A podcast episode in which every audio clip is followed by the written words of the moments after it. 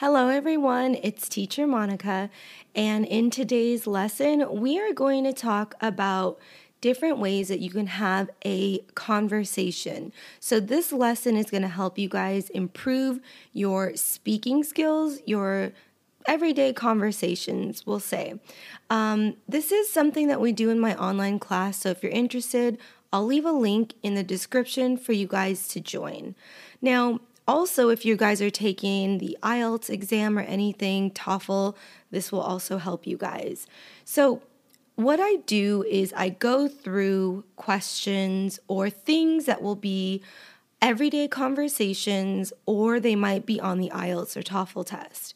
And so I'm going to walk you guys through some of these questions and then ideal responses. So, maybe the way that a native speaker would expect you to respond or normal responses that native speakers would have.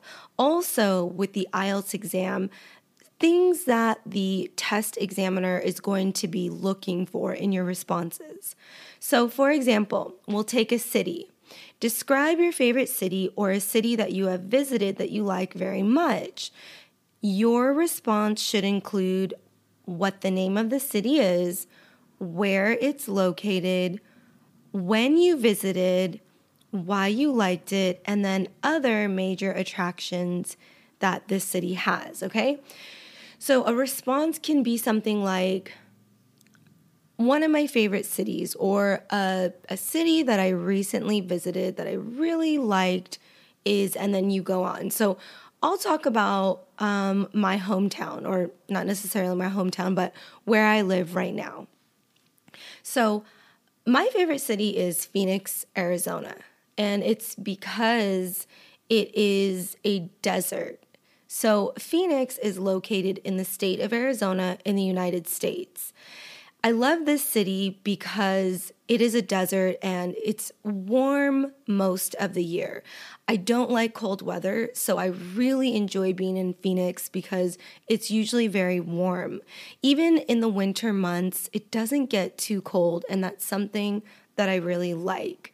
Um, now, I haven't visited this city because I actually live here, so I don't need to visit. However, there are some really interesting places that people can visit. And this includes cities like Flagstaff, Prescott. Um, these cities are located in northern Arizona.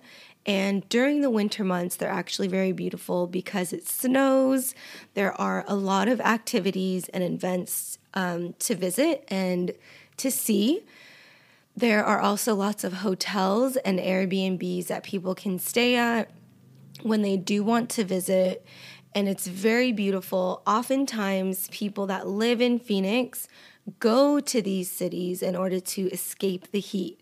So, while I do love the heat, during the summer months, it can get up to like 120 degrees, which is something like 50 degrees Celsius, or it's very hot, maybe 48 Celsius. And so some people just don't like being in that kind of heat. So, in order to escape it, they go up north and they stay in those cities. And it definitely provides a, a temporary sense of relief from the heat. Not only that, but there is a lot of interesting things to do there there are it's very mountainous there so there are jeep tours um, there's just a lot to do especially when you're visiting so i do really enjoy those cities so basically these are the reasons why i like phoenix so much and not only phoenix but also the surrounding cities that are relatively close. They allow for a lot of diversity, um, especially being that Phoenix is like a desert you know, there isn't much, it's not very lush. There's not a whole lot of greenery. And up north, it's there's a lot more forests. There are, you know, there's a lot more greenery, a lot almost like more scenic and a lot more to look at there. So that's another reason why I feel that Phoenix is such a great city because to go to those other places, it's not that far. They're really easy to access. Not only that, um, if you want to go to a beach, you can always go to California, which is not that far from Phoenix. So there's definitely a lot of options, and these are my reasons why I like Phoenix so much.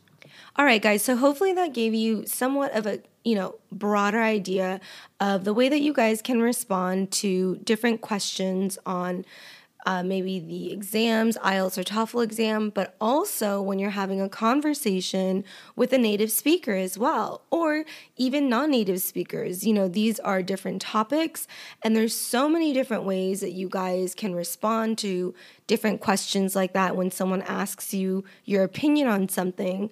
There's definitely different ways that you can go about responding. Make sure that you guys are including your opinions, your experiences um, you can make it very personal. It doesn't have to be this like impersonal experience or giving specific generic responses that you think the person might want to hear. Make sure that you guys are keeping it very authentic. Let it be your experience and your thoughts. Okay, so that is what we have for now. Hopefully, this guys helped you. This lesson helped you guys. Don't forget to join the online class if this is something that you would like to be a part of. Take care. Talk soon.